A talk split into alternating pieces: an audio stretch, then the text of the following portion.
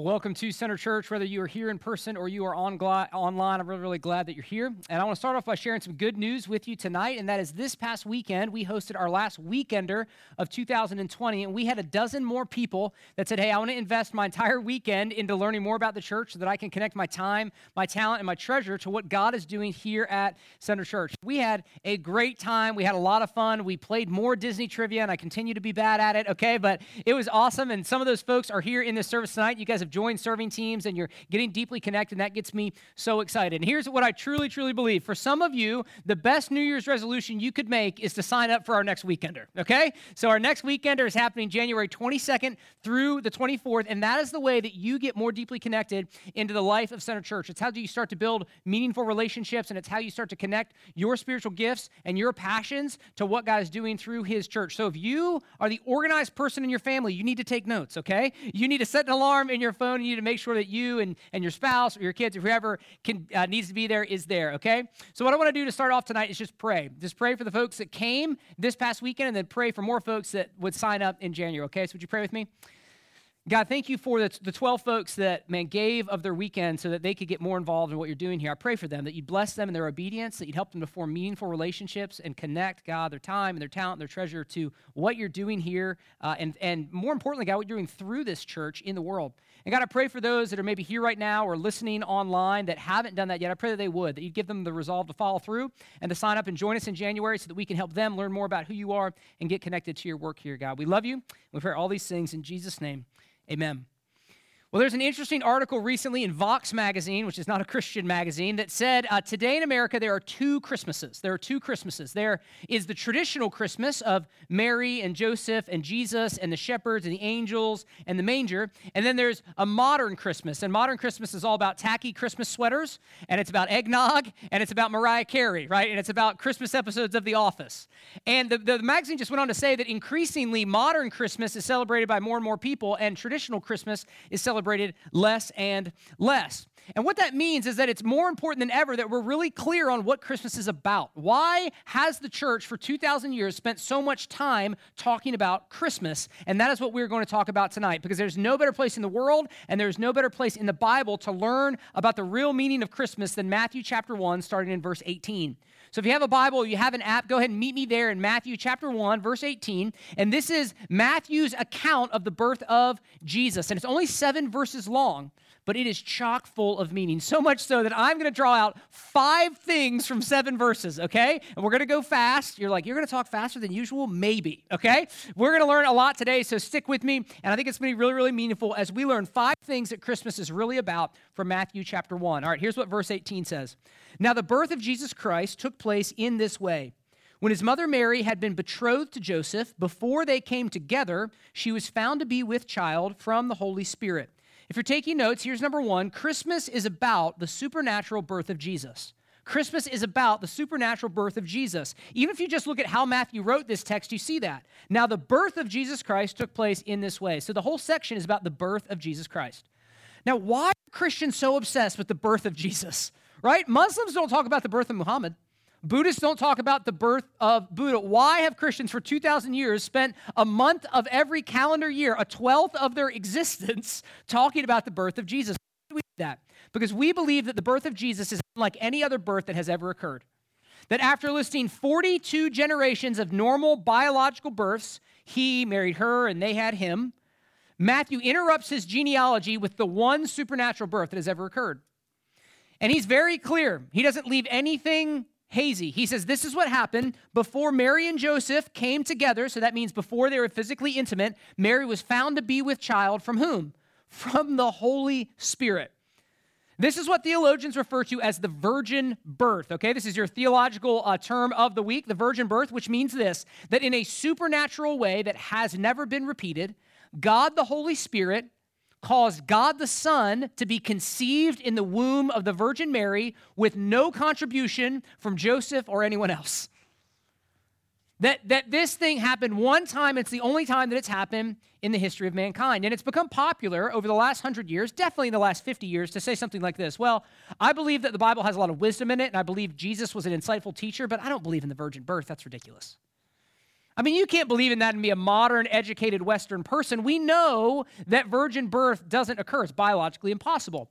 And if you are a strictly naturalist person, so if that means you believe there is nothing that is supernatural, there is no such thing as God, there is no spirit whatsoever, then you'd be right. Then this wouldn't be possible. But if that's your worldview, if that's your belief system, you actually have a lot of big problems to deal with. I'll just give you three that come to mind. Number one, where did everything come from? Where did all of this come from? And most people would say, well, oh, it came from the Big Bang, right? The Big Bang happened, and then over trillions of years, things evolved, and eventually here we are. Well, where did the substance come from that caused the Big Bang? Uh, I don't know. It's always been there. So it so it's eternal? Yes. Oh, so that's God, right? Ooh, okay. Maybe we're not so strictly naturalists, right? Or how about this one? Um, if we if we got here through survival of the fittest, right? Tooth and claw, the strong eating the weak.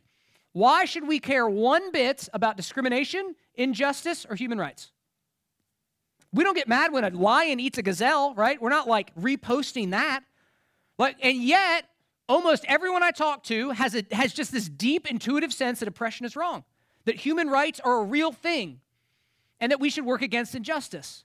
But if you're strictly naturalist, if you think we just got here by the strong oppressing the weak, that's completely contradictory to your worldview. Or how about this last one? Um, if, if this world is all there is, and eventually the sun's going to burn out, and then everything on earth is going to wither and die and be forgotten, why do anything? Right? Why, like, why do anything? If that's the case, then there's no real purpose or meaning in life. And here's the thing we all know deep in our hearts that that's not true.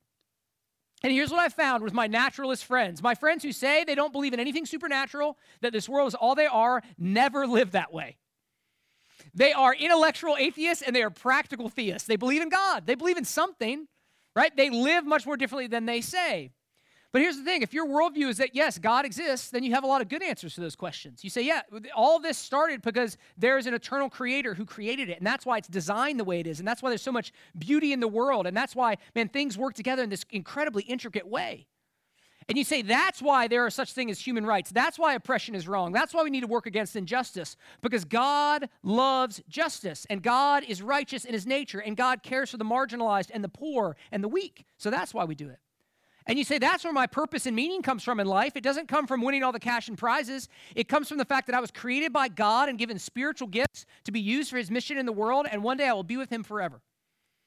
And you have really good answers to those questions if you believe in God. And, and here's, here's what that means if you believe in a God who created all things and who created natural law, then it follows that that God could also supersede natural law when it suited his purposes. I mean, does, does that just make sense? Now, he probably wouldn't do it very often, right? I mean, they're his laws after all. But if God wanted to make a really big deal about something, what better way to do it than to overturn the natural law that functions 99.99% of the time? Well, that is what Christians believe God did at the birth of Jesus. That in a supernatural, miraculous way that has never been repeated in human history, God, the Holy Spirit, caused God the Son to be conceived in the womb of a virgin named Mary. That's what Christians believe, and it is entirely reasonable to believe it. In fact, I love what Craig Keener said. He's a New Testament scholar. He put it this way If any birth in history should be miraculous, then it should be the birth of the Messiah. If, if, if any birth in all of history should be miraculous, then it should be the birth of the Messiah. Or another way to say that is Jesus' birth was unique because Jesus himself is unique. Jesus' birth was unique because Jesus is not like us. Jesus is not just another religious teacher. Jesus is the eternal, is eternal God the Son taken on flesh as Jesus of Nazareth. So, in a supernatural way, the Holy Spirit caused Christ to be conceived in Mary's womb. Christmas is about the supernatural birth of Jesus, and it is entirely reasonable to believe in it. Okay, that's number one. Look back at verse 18 with me. Now, the birth of Jesus Christ took place in this way. When his mother Mary had been betrothed to Joseph, before they came together, she was found to be with child from the Holy Spirit. Found to be with child from the Holy Spirit. Here's number two Christmas is about God's pursuit of you, not your pursuit of Him. Christmas is about God's pursuit of you, not your pursuit of Him. I love what the verse says Mary found that she was pregnant. That must have been a very strange day, right? Like, okay, what's going on here, right? Here's, here's the important thing Mary didn't ask to be pregnant by the Holy Spirit. Mary didn't complete a religious training program and was awarded with the virgin birth, right? Mary was just living her life.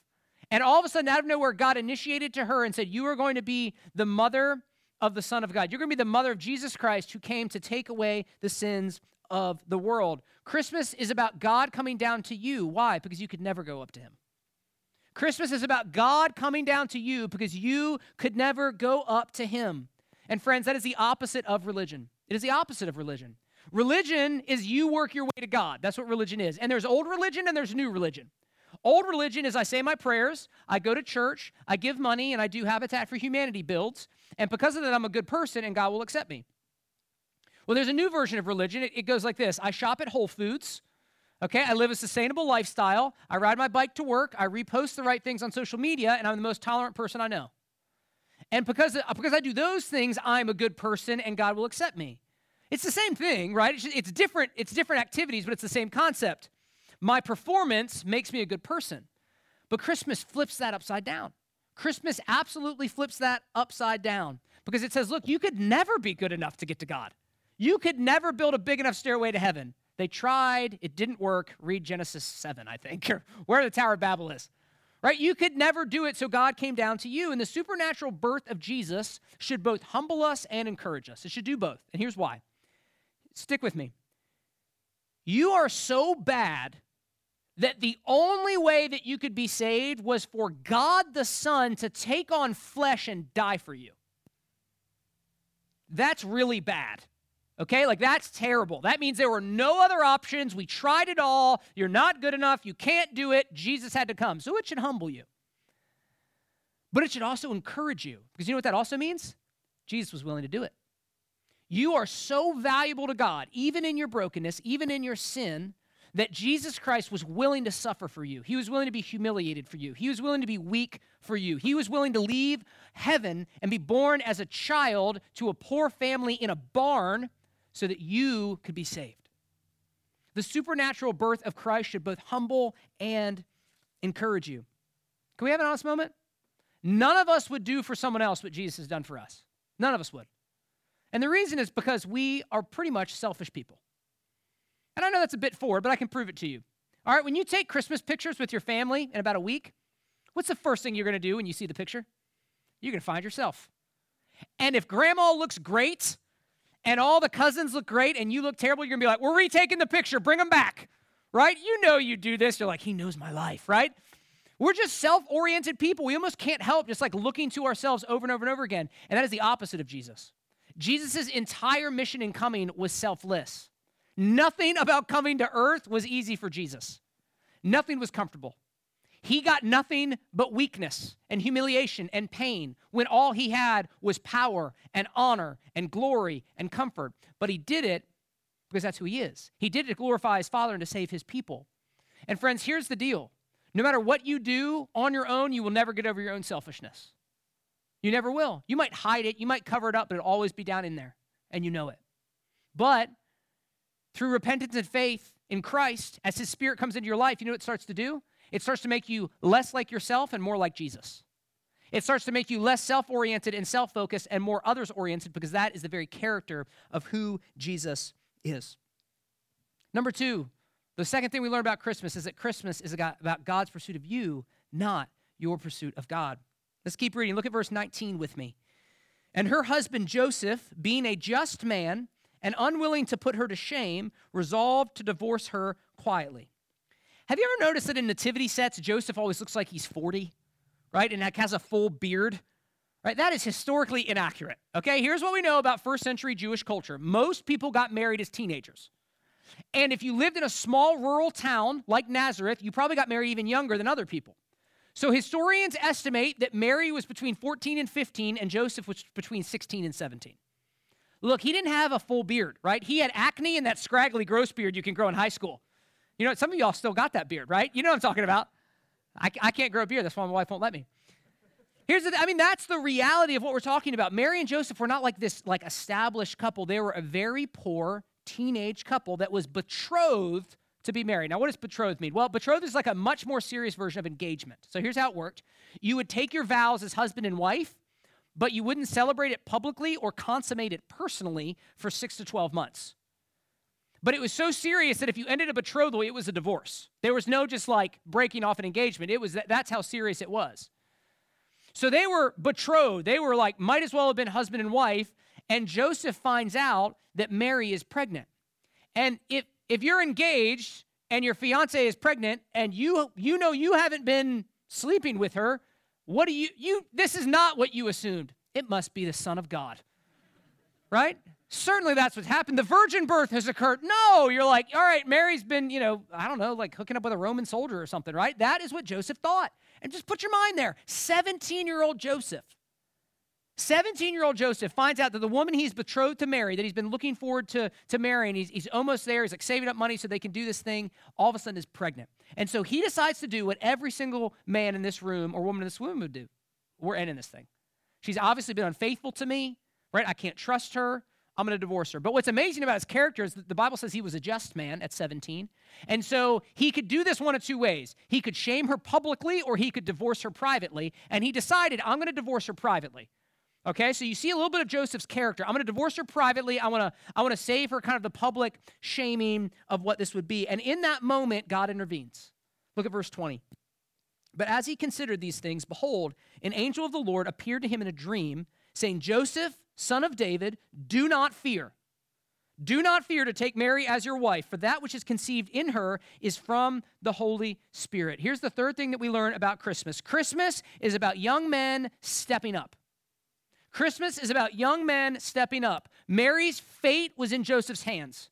Because here's what we know from history Joseph could move on from this, but Mary could not. Do you know what Jews and Romans in the first century did to teenage moms who got pregnant out of wedlock? They killed them.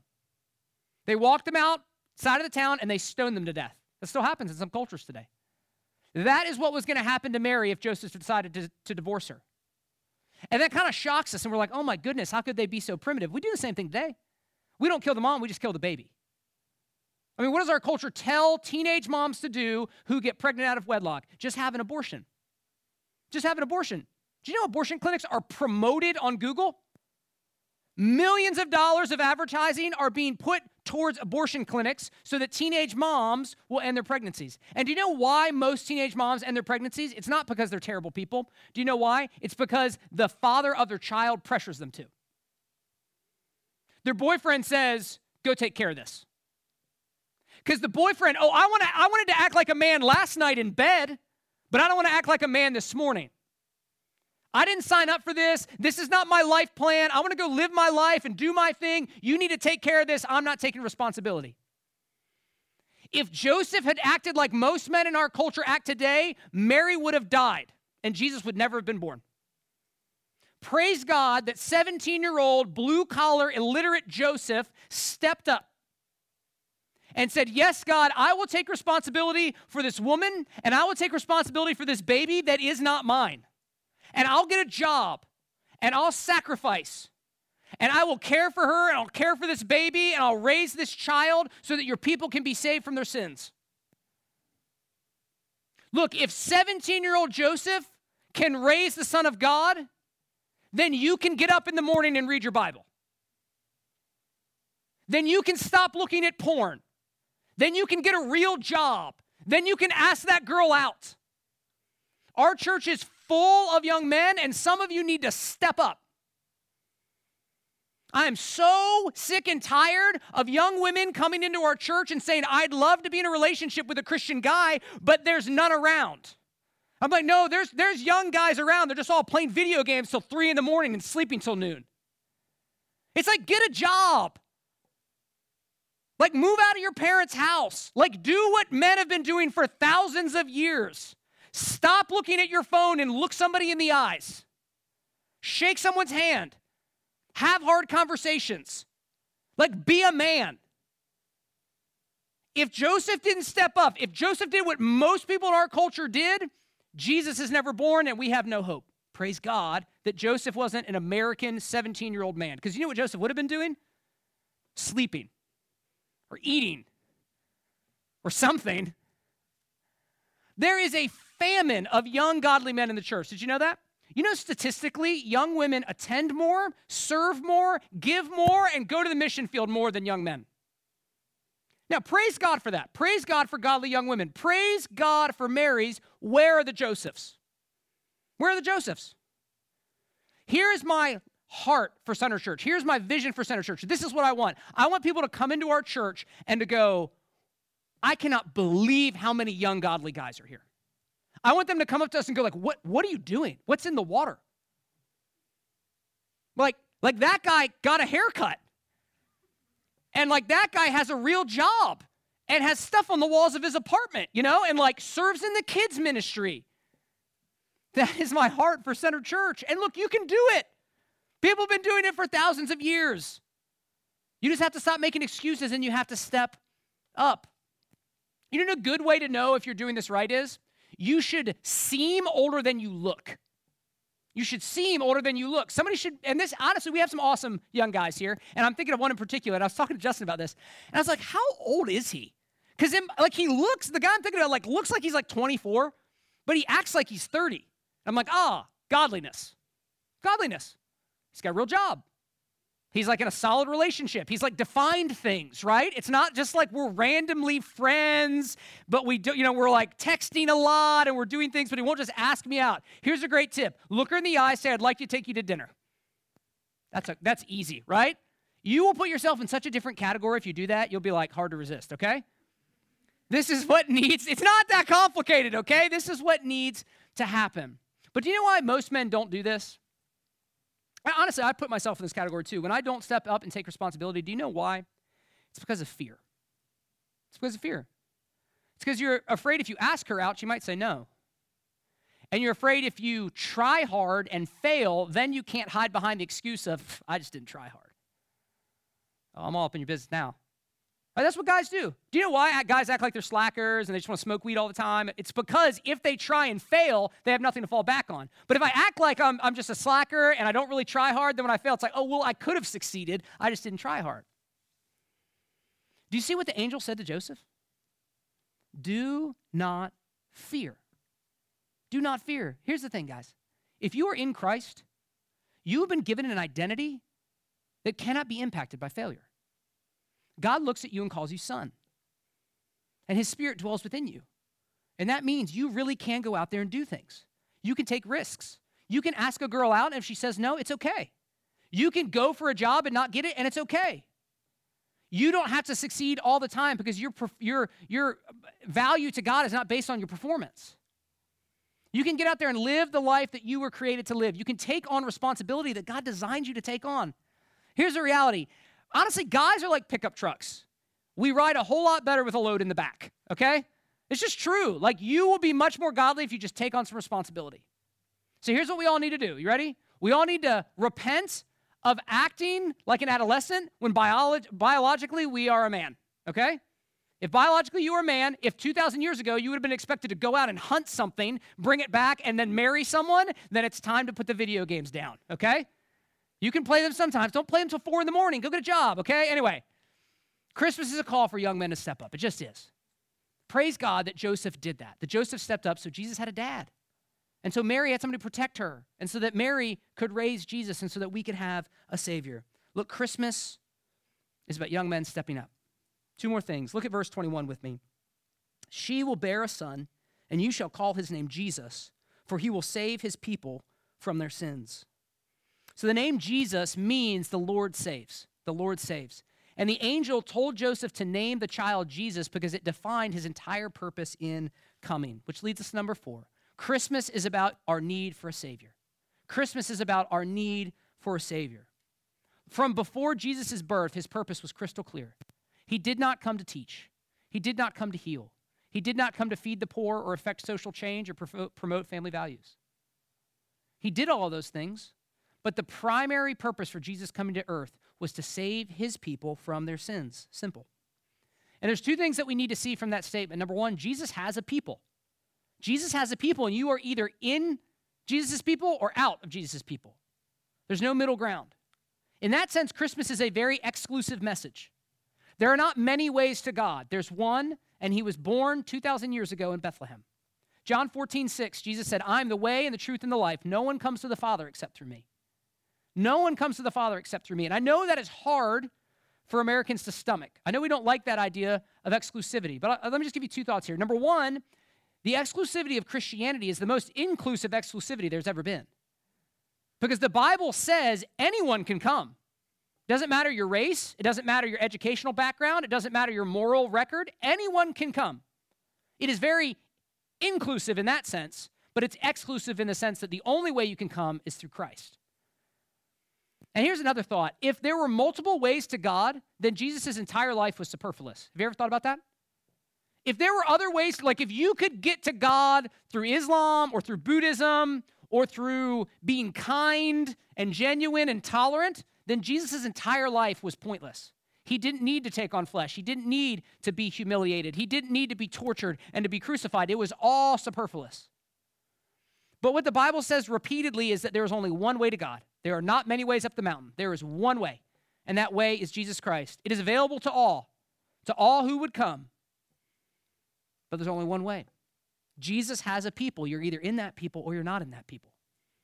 The second thing we need to see is that Jesus' people need to be saved from their sins. Which means Jesus didn't come for people with perfect Christmas cards and perfect Instagram accounts. Jesus didn't come for people with no problems that had their whole act together. Jesus came for people with issues. Jesus came for people with histories. Jesus came for people with brokenness. Jesus came for people who were hurting. Jesus came for people with regret. Jesus came for people who continue to struggle with that same thing over and over and over again and they can't seem to get over it. Jesus came for people like you and me. He didn't come for perfect people. In fact, he said to the Pharisees, I have not come to call the righteous, but sinners to repentance. So if you are righteous and you don't think you need a Savior, then Jesus did not come for you. But if you're like me and you know that you need a Savior badly because you have way more good intentions than you have follow through, and you have sins that just keep cropping back up and up and up, and you've done things and you've said things that you wish no one would ever find out about, then Jesus came for you. Jesus came to save his people from their sins. Praise the Lord. Verse 22 All this took place to fulfill what the Lord had spoken by the prophet Behold, the virgin shall conceive and bear a son, and they shall call his name Emmanuel, which means God with us. When Joseph woke from sleep, he did as the angel of the Lord commanded him. He took his wife, but knew her not until she had given birth to a son, and he called his name Jesus. Here's the last thing number five Christmas is a call to respond. Christmas is a call to respond. Joseph did the two things that the angel commanded him to do. He married Mary and he named the baby Jesus. I love how Matthew Henry, a Puritan pastor, put it. Joseph did what the angel had bidden him speedily without delay and cheerfully without dispute. Speedily without delay and cheerfully without dispute. That's an entire sermon in itself, right there. Right? So often we obey like kicking and screaming and dragging our feet. But Joseph did it speedily without delay and cheerfully without dispute. Where do you need to start obeying speedily without delay and cheerfully without dispute? We're thinking about. Here's the thing Christmas requires a response. You cannot hear this story and understand what it means and say, that's nice. You cannot hear this story and say, isn't that a sweet idea? Look, this is a startling, challenging, confronting, wonderful message. Here's what Christmas says You are a sinner. And if something doesn't change, you are going to hell. Eternal, conscious torment for your sins. But the incarnation of Jesus Christ. But Christmas. But Jesus loved you so much that he took on flesh and he was born to a poor family in a middle of nowhere town. And he lived 33 years of suffering and perfection. And he hung on a cross that he didn't deserve. And he was betrayed by his friends and he was slandered by his enemies. And all of the wrath of God that you deserve was poured out on his shoulders so that you could be forgiven and so that you could be redeemed and so that you could be brought into the family of God. You either accept that or you reject it, but you do not look at it and say that's nice. You don't say that's sweet. No one in the first century said Christmas was sweet because they understood it. Do you understand it?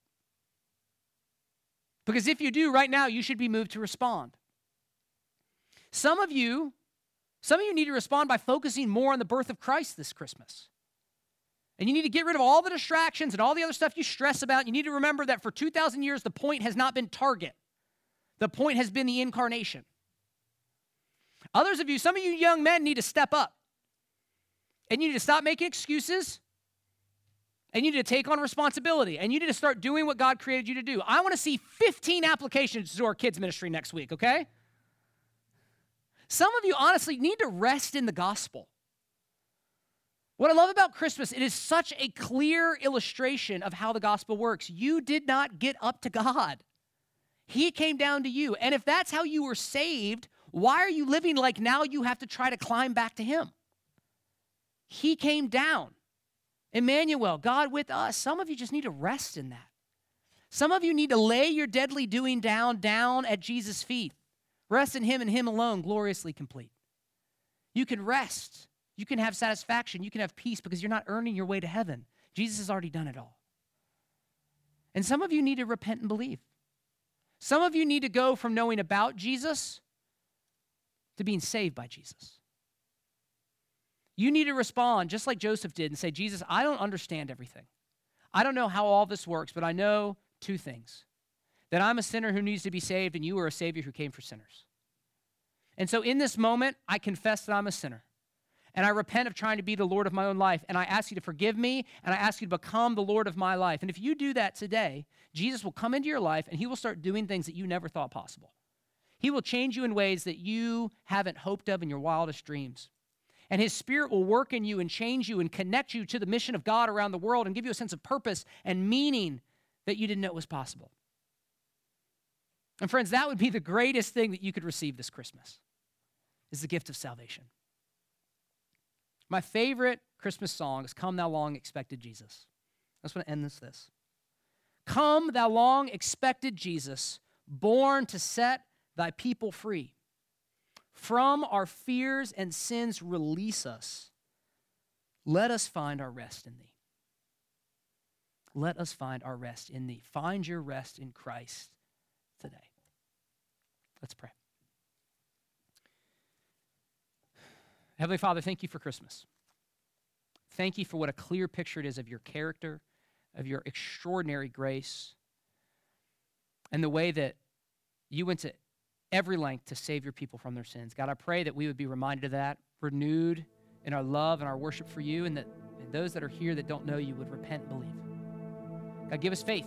Give us faith to obey even when we don't understand everything like Joseph did. And help us to make a difference in this world in the way that he did. We love you. I pray all this in Jesus' name.